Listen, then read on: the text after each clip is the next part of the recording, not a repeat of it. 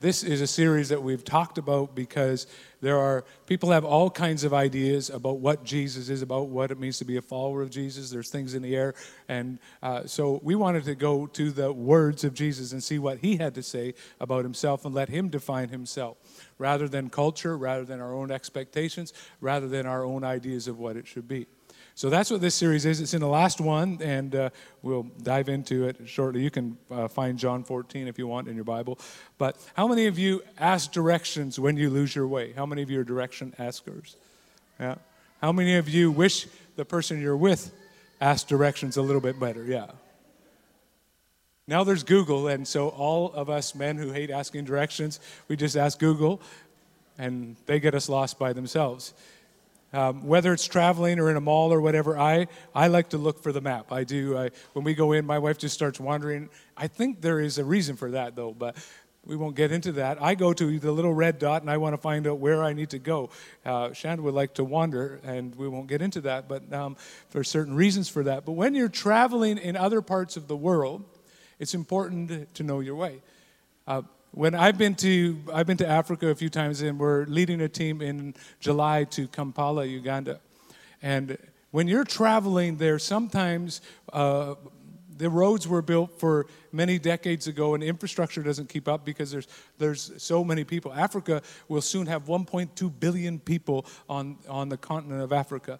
And sometimes us Canadians uh, that, that have grown up here are not as attuned to it. Africa is not a country. Africa is a, is a whole continent, and Uganda is one of them. And uh, it's it's in Kampala. There's millions of people in a space intended for much, much smaller. So traffic, and if you want to see, traffic can sometimes be a little bit chaotic. Count the people on that bike, on that motorcycle.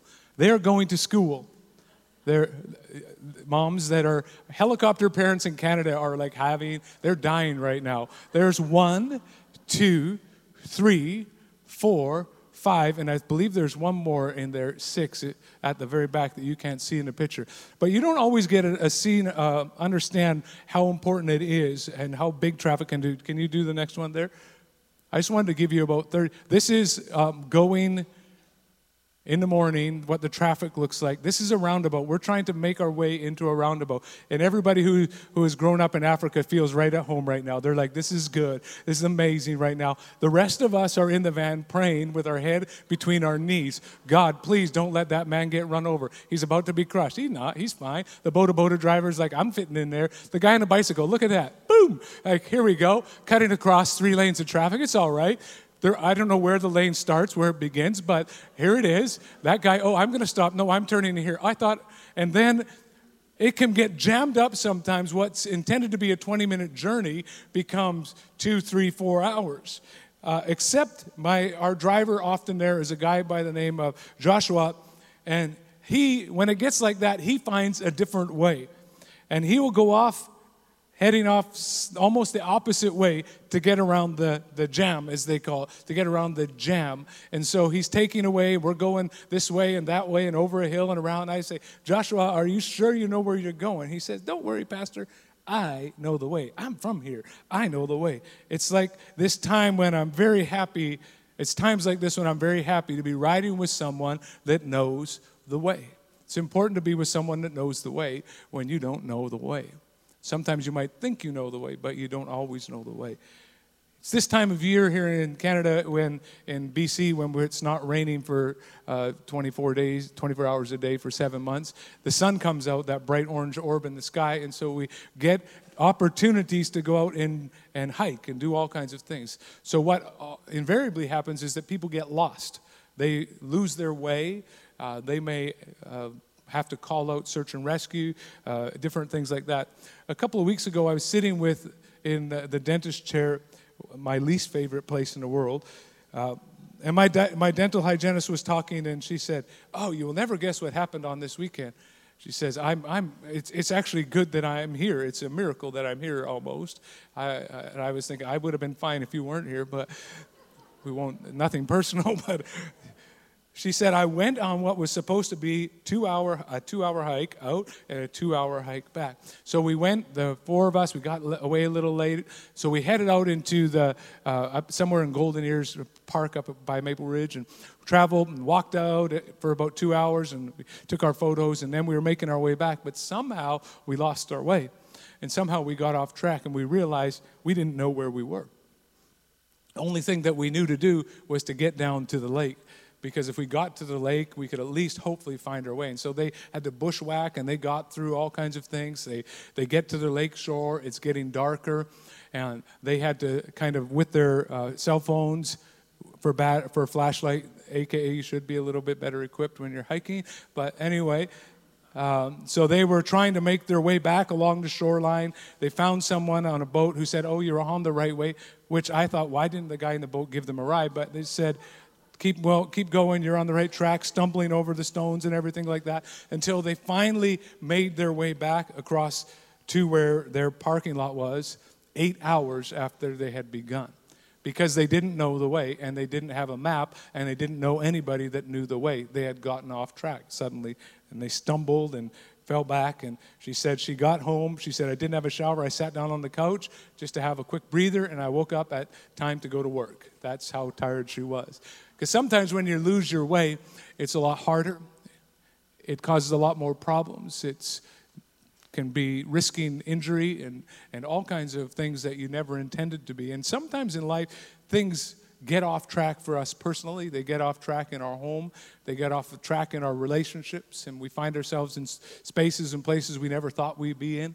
Sometimes what we started as our little secret becomes an addiction that is now controlling us. Sometimes we have issues in our family, in our marriage, uh, where we're out of out of alignment and we're in a place we never thought we would be.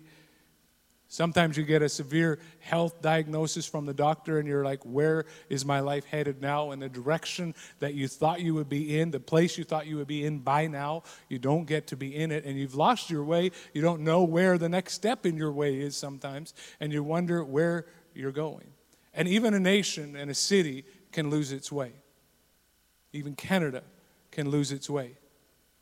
And so we all have things that come against us and cause us to get off track, to lose our way, to stop moving forward in our way, and we feel like we're not sure how to get back to the trail, to get through the jam that's in front of us and get around it and get into the spot and the place that God intends for your life to move you forward into His way for your life. And in John chapter fourteen, Jesus talks about this. And He says, don't let your hearts be troubled. Trust in God, trust also in me. There is more than enough room in my Father's home. If this were not so, would I have told you that I am going to prepare a place for you? When everything is ready, I will come and get you so that you will always be with me where I am. And you know the way to where I am going. No, we don't know, Lord, Thomas said. We have no idea where you are going, so how can we know the way? Jesus told him, I am the way, the truth, and the life. No one can come to the Father except through me. Now, this passage starts in a moment. It seems like, do not let your heart be troubled. Without the context, you don't fully understand what Jesus was talking about. And they had just spent many, many, um, much time after giving three years of their life. They'd seen miracles. They'd seen Jesus uh, heal blind people. They'd seen Jesus raise uh, people from the dead. They'd seen miracles of food being multiplied. Uh, their lives were radically changed and transformed. They went from being fishermen and tax collectors and, and uh, different uh, professions to being people in the inner circle of Jesus. And in the midst of all that, Jesus began to talk to them earlier in a few chapters, and they were They were. He started telling them things like this, that uh, I'm going to be going away. I'm going to die. What? One of you is a traitor. Can you imagine that? There's twelve of you. Start taking the litmus test and the, the lie test and see who it is. Peter, you're going to disown me three times, not just once. Satan's at work against all of you. All of you disciples are going to fall away from me. And I'm leaving. And the cumulative weight of all those incredible, we've had three years, it's been amazing, and I'm going to die, you're going to all disown me, and uh, yeah, this is kind of what's happening. And so in those moments, Jesus says this word to them. He wants to comfort them and give them several exhortations. Do not let your heart be troubled. Everything is crazier than you thought it was. It's not going the direction you thought it should go, maybe. But don't let your heart be troubled. And that word troubled means to be agitated on the inside, to be stirred up the way, like when water gets stirred up uh, in the bottom and clouds everything. Stirred up.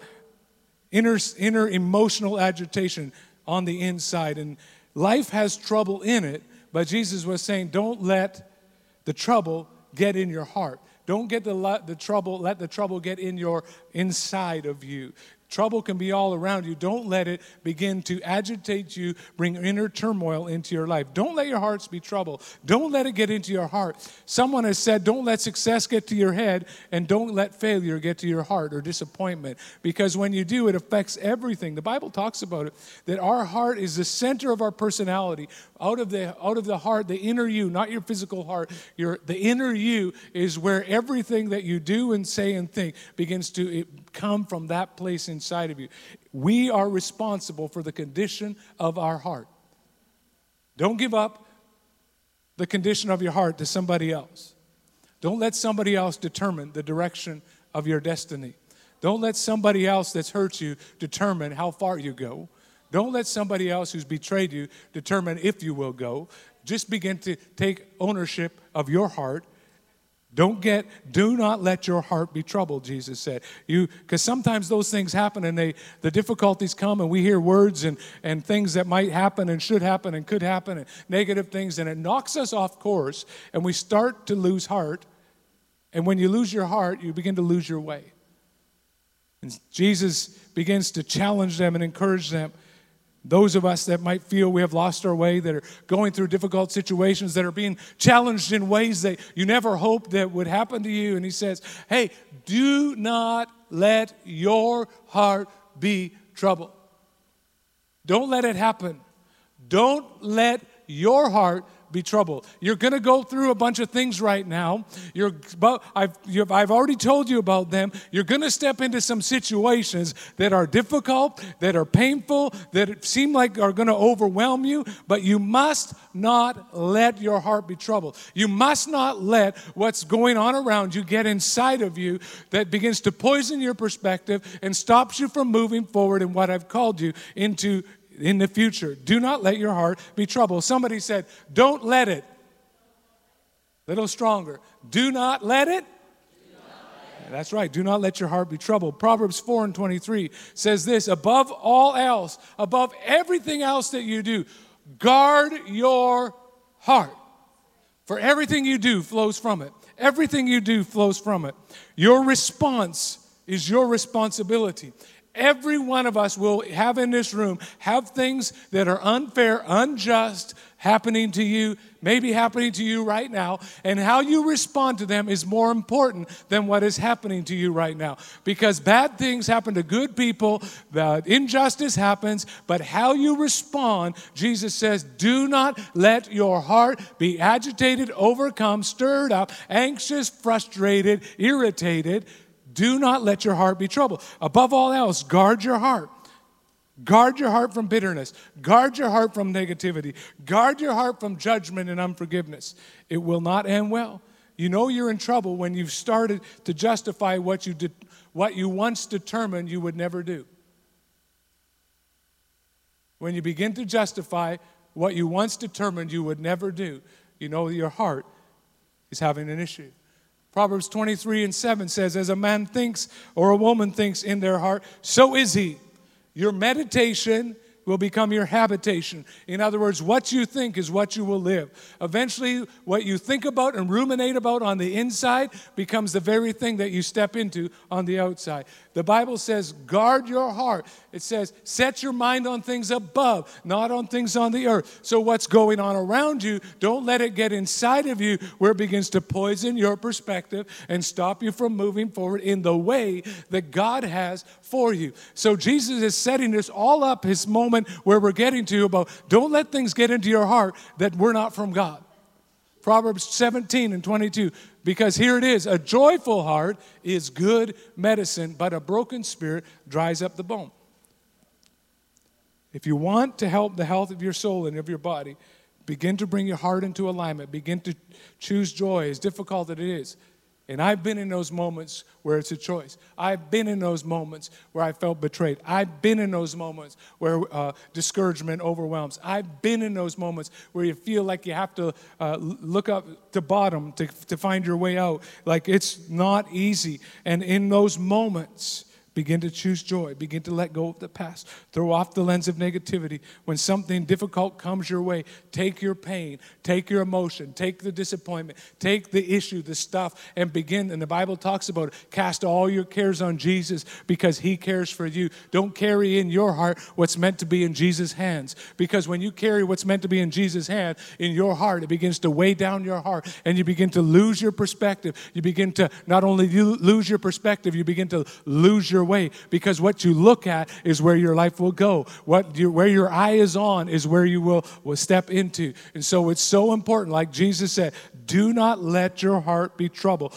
Don't let disappointment, don't let frustration, don't let irritation, don't let rejection, don't let people who should have seen you see you.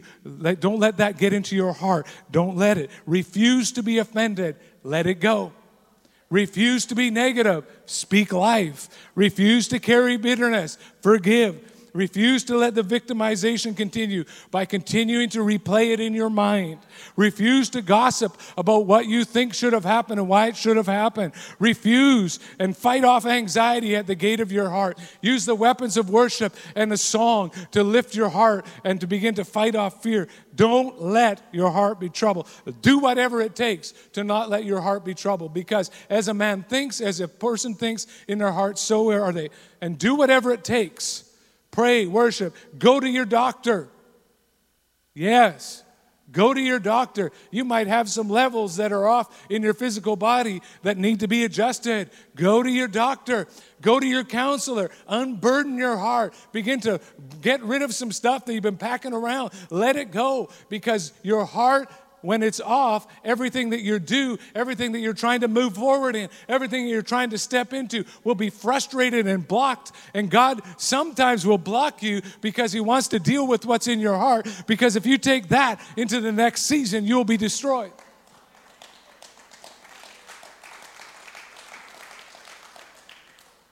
So how does Jesus encourage them? And you and me, anyone, to keep your heart free of trouble, agitation, frustration, and irritation.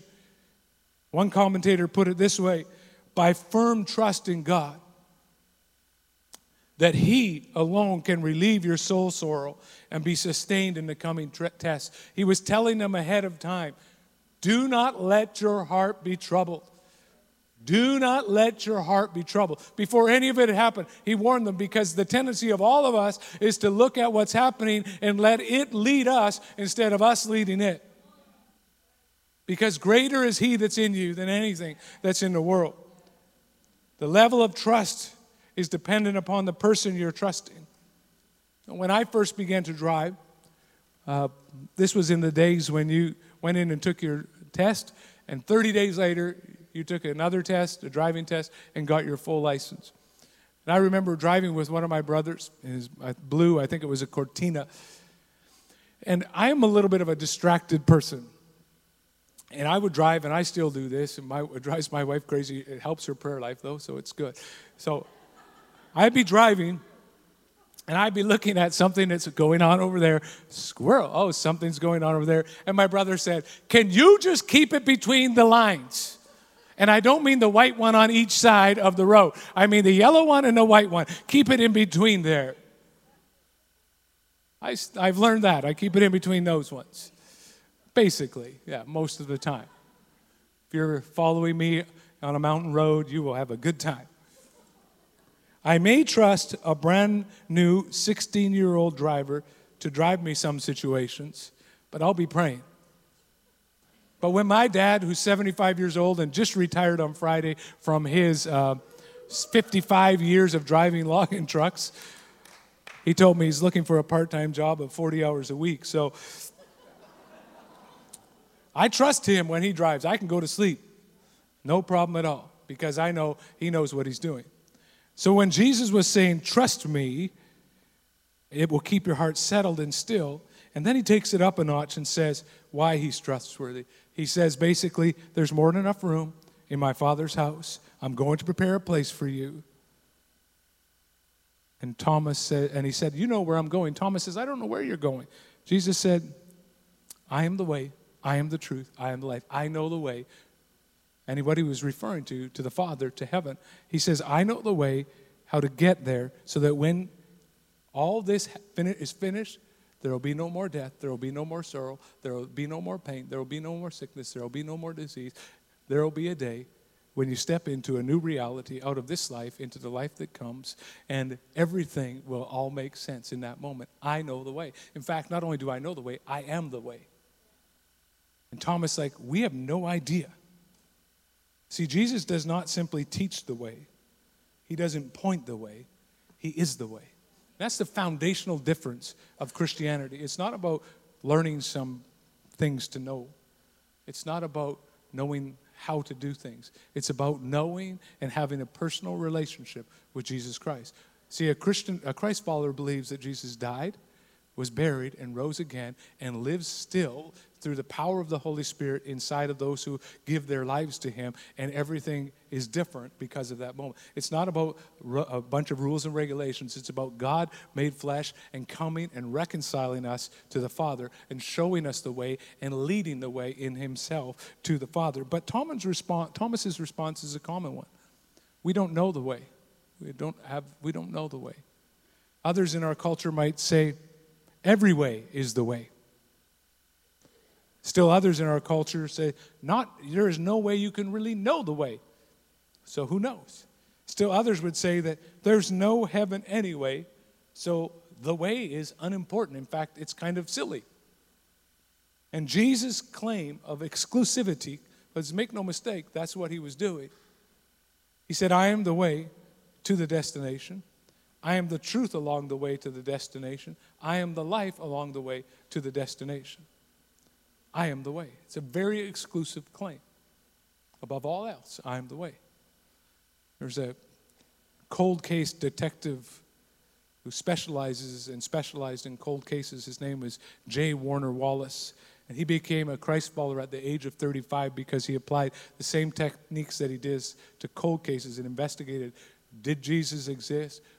Uh, the death, burial, and resurrection. And after his own investigation on it, he said, I'm going to give my life to Jesus because the evidence is overwhelming. And he went on and he talks about this exclusivity where some people find this claim of exclusivity that Jesus is the only way to be outrageous and arrogant. Why would anyone accept such a claim? Because Jesus says this, that I'm the only way to heaven because God is the only way to God.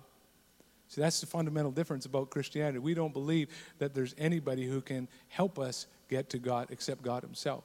The Bible says that while we were yet sinners, Christ died for us. God came to man, not man to God. God came to man and said, I know you can't make it. I know you can't make a way. I know you can't find your way. So I am coming to you. I'm dying in your place. I'm giving my life so that you can step into what was not possible for you and is not possible for you because you have to be perfect, and there's no way to be perfect except that someone pays the price for your sin, and I'm doing it.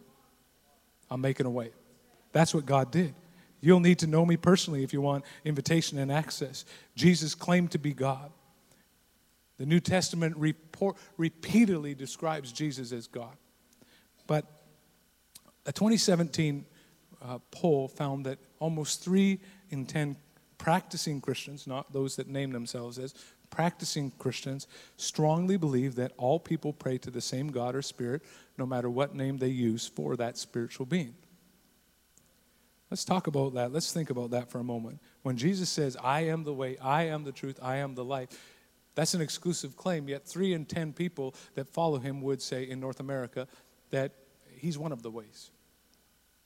How many routes do Christ followers believe us to take to the Father in heaven? Peter preached this in Acts chapter four. He said, salvation is found in no one else but Jesus, for there is no other name but Jesus under heaven whereby men and women can be saved. That was the claim of the early church. It was the claim of Jesus. They repeated it again. And there is no widespread, or there is a widespread view today that that, that exclusivity is arrogant and intolerant. To make religious uh, exclusive religious claims to truth, because the implication is anyone who disagrees with you is wrong. It's fair. Religious inclusivists, though, that means those are people who believe that any way is the right way, it doesn't matter. Those people who think that all religions lead to God will often accuse Christians or Christ followers of arrogance, without realizing that on their own criteria, they too perhaps are guilty of the same arrogance. What do you mean, Craig? See, everyone is exclusivistic. Everyone is. Everyone thinks their own religious view is correct or true. Otherwise, why are they a part of it? Now, honestly, you don't think that what you believe is true, whatever it is, you do. But you say, no, Craig, I hold a much more tolerant and inclusive view. I think all religions are true or lead to God. But notice what follows from that. It follows that anyone who disagrees with that view is wrong. The implication that anyone who disagrees that always go to God is wrong. So you think that always lead, but if I say one way leads, then I'm wrong. But I thought you said always lead. Hmm. Only inclusivists can see the real truth of religion. But what about the atheist or the agnostic? The atheist says there is no God. There, there is no God, and they believe that that is true, and anyone who disagrees with them is wrong. Again, an exclusive claim. They think all religions are wrong. They agnostic. I found that people who use this label do it in this way. They, they think that no one knows the truth about God, and no one can know the truth about God because it's impossible. The hard agnostic is claiming to know that no one can know the truth about God. In other words, those who think they know God are wrong. And so in every space, in every place, the person who thinks that every path leads to God, they are an exclusivist, because that marginalizes people who believe it one way lead to God. The person who thinks they're one way to God, they discount a whole other one. The person who says there's no God, that's an exclusive view. The person who thinks, you can't really know, that's also an exclusive view. And it's not, it's only to point out that every one of us, whatever religious viewpoint or no religious viewpoint that you hold, it's exclusive. The Christian is not being narrow-minded, but acting rationally with what they think and have experienced is true. Religious inclusiveness, who think any way is the way, they also are just acting on what they know, that all views are right. Atheists are merely acting on what they know, and they think that their view is right. And everyone is exclusive, but that doesn't mean that you're arrogant. Arrogance is an attitude. That's the issue. See, First Peter, Peter talked to us about this. He says, the reasons, when you tell people about the reasons for the hope that lies in you, do it with gentleness, do it with respect, and with a clear conscience. And so as Christ followers, if you believe, if you're a Christ follower and you're in the seven out of ten, and hopefully you will move from, if you're in the three camp, you'll move to the to the rest of uh, where Jesus is, uh, that you will do it with gentleness, respect, and a clear conscience. See, sometimes what happens is, and the church has been guilty of this generally, and of say, well, Jesus is the only way, and therefore, if you're not, you're a bad person, I hate you, you're not worthy of my time or my respect. We've sometimes come across that way. It's not, it's not Jesus' way.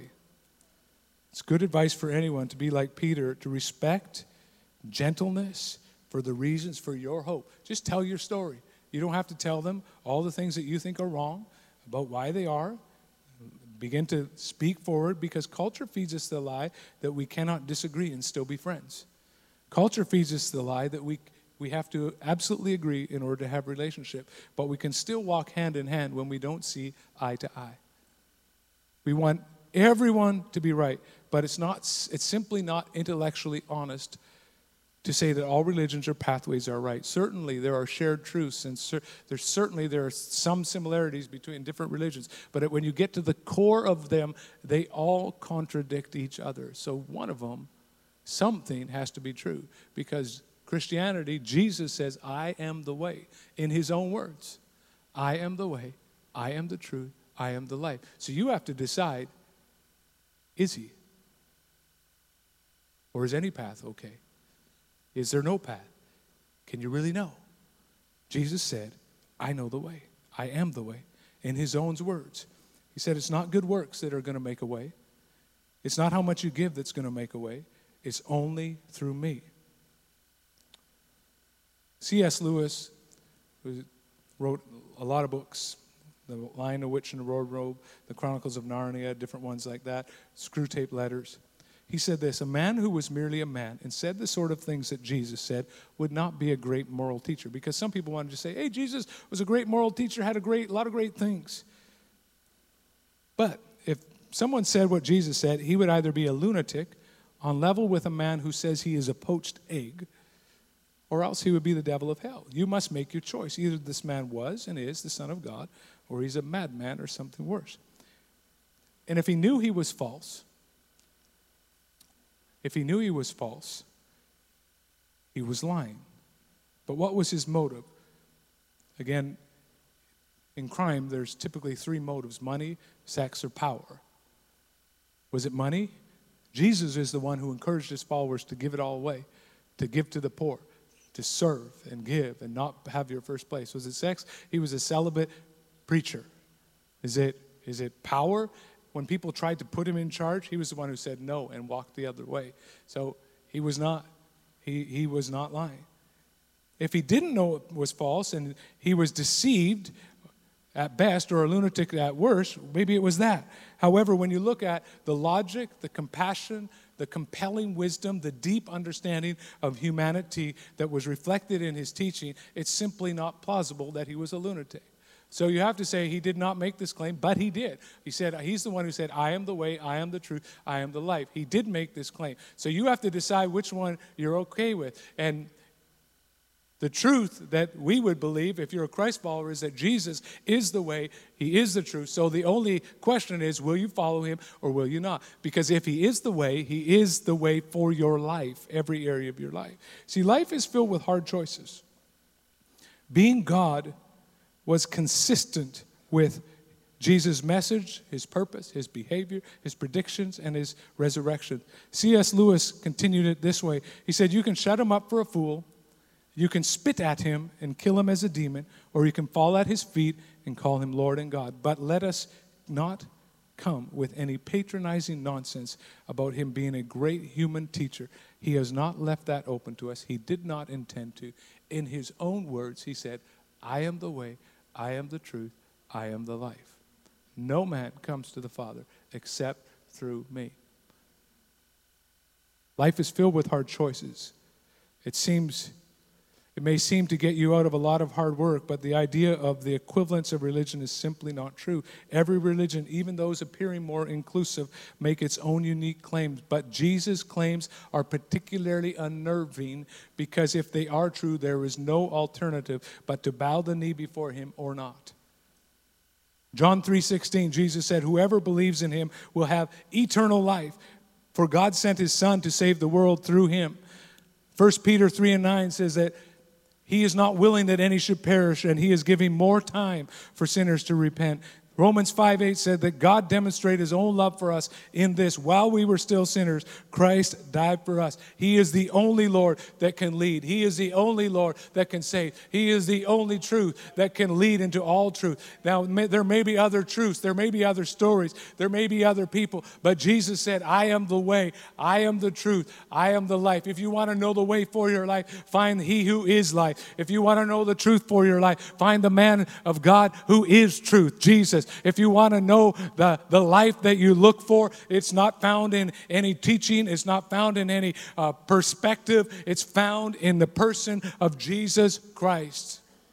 And no matter what our culture says, no matter what the people around you say, and it's not to, and again, with gentleness and with respect, Jesus said, I am the way, I am the truth, I am the life. He did not put people down. In fact, the people who were most attracted to him were the people who seemed to be rejected by everybody else. The tax collectors, the publicans, the sinners, the people who were outside of church, they were the ones who said, not only do you say it, but you show a way. Not only have you done it, uh, no, not only you talk about it, you have helped to change my life. I am different today because of God working in my life. Jesus, who is alive and present, is transforming me today. And so the biggest testimony of the power of Jesus' claim is not in what he said, it's what he did. And see, just in a generation after him, every follower of him that followed, uh, every one of his disciples except for one died a martyr's death. They would not die for a lie. If it was a lie, they would have given it up. And that same truth was spoken, and in three hundred years,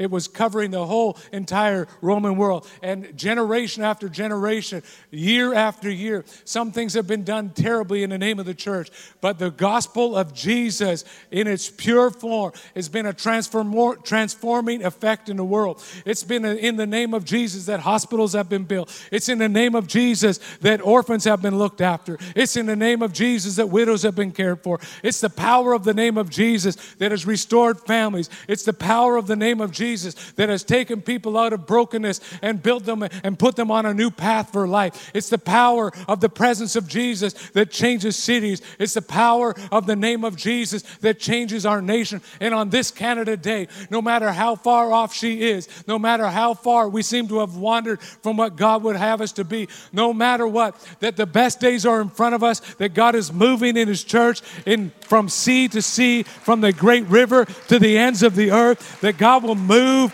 in our nation, that he will have his way, that the power of the name of Jesus still transforms, that the power of the name of Jesus still heals, that the power of the name of Jesus sets a nation on the path that it should be in, that the power of the name of Jesus begins to transform again, that the power of the name of Jesus sets a nation on a pathway for righteousness, for seeing God's kingdom come, his will be done on earth as it is in heaven, that the power of the name of Jesus says to the outsider, you can become an insider, that the power of the name of Jesus says to the, the one who's struggling with their identity, there's a place for you at the table, that the power of the name of Jesus, come on, says that the kingdom of God is forcefully advancing in the world, that what Jesus prophesied over our nation, that he will have dominion from sea to sea and from the great river to the ends of the earth, is not just a pipe dream, but that the church of Jesus would arise with life, with force, with the power of heaven flowing through it, that what was said would not happen in this nation will happen, that from one side of the nation to the other, that in every town and hamlet, that the kingdom of God is moving. God is not done. It's not over. I'm not withdrawn. I'm not pulling back. The kingdom of God, the church of Jesus, is moving because we have a truth bearer. We have a way maker. We have Jesus in his own word saying, I will be the life that you need in your home, in your life, in your city, in your nation, in the world. I, Jesus, am having my way.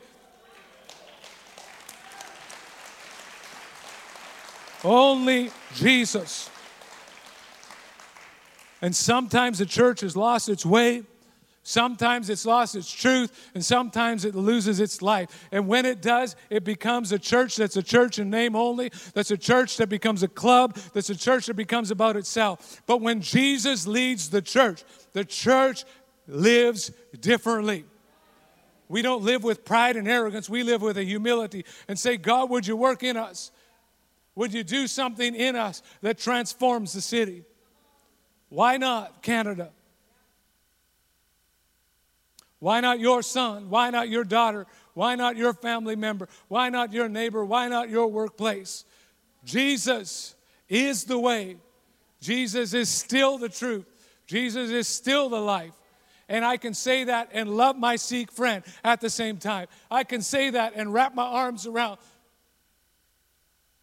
the ones who seem so far from God. I can say that and say, because I know this, that he's not looking to push people away.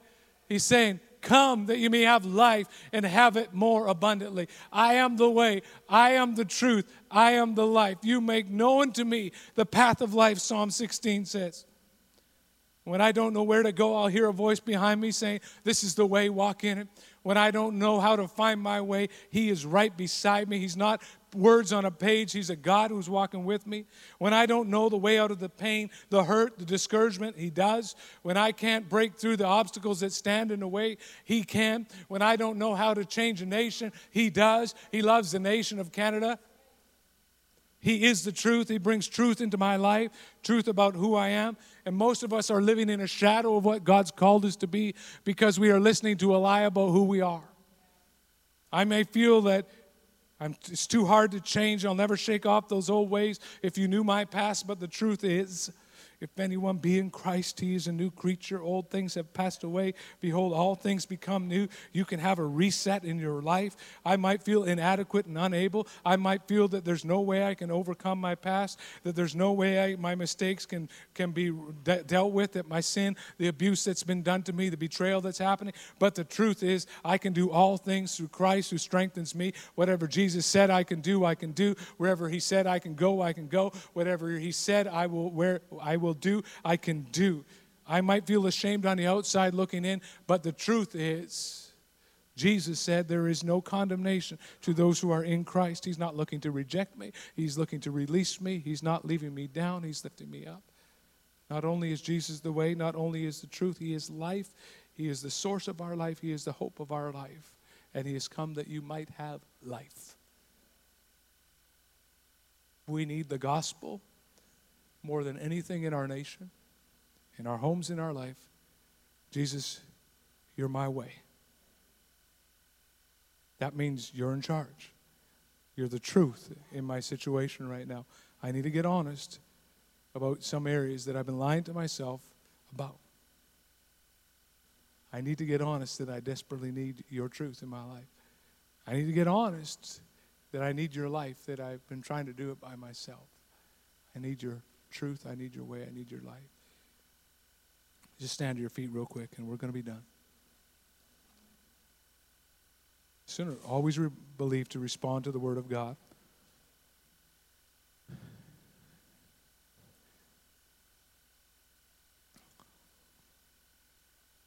Just bow your head and close your eyes just to give privacy to the people around you. There's nothing uh, super uh, spooky about it or anything like that.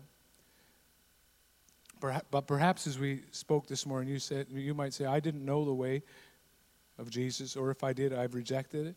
But today I want to follow Jesus. I want to give him the leadership of my life. If that's you, just raise your hand real quick, and we're going to pray for you. We're not going to call you down or anything. I'm just going to pray for you. My left, your right. You say, I want to make Jesus the forgiver and leader of my life. If that's you, just throw your hand up.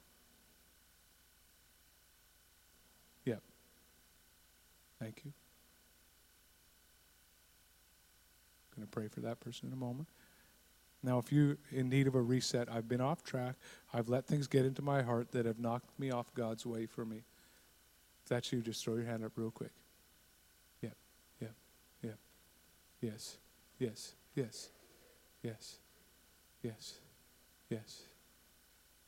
And finally, if you're praying for someone that needs to know the way, truth, and life, just throw your hands up.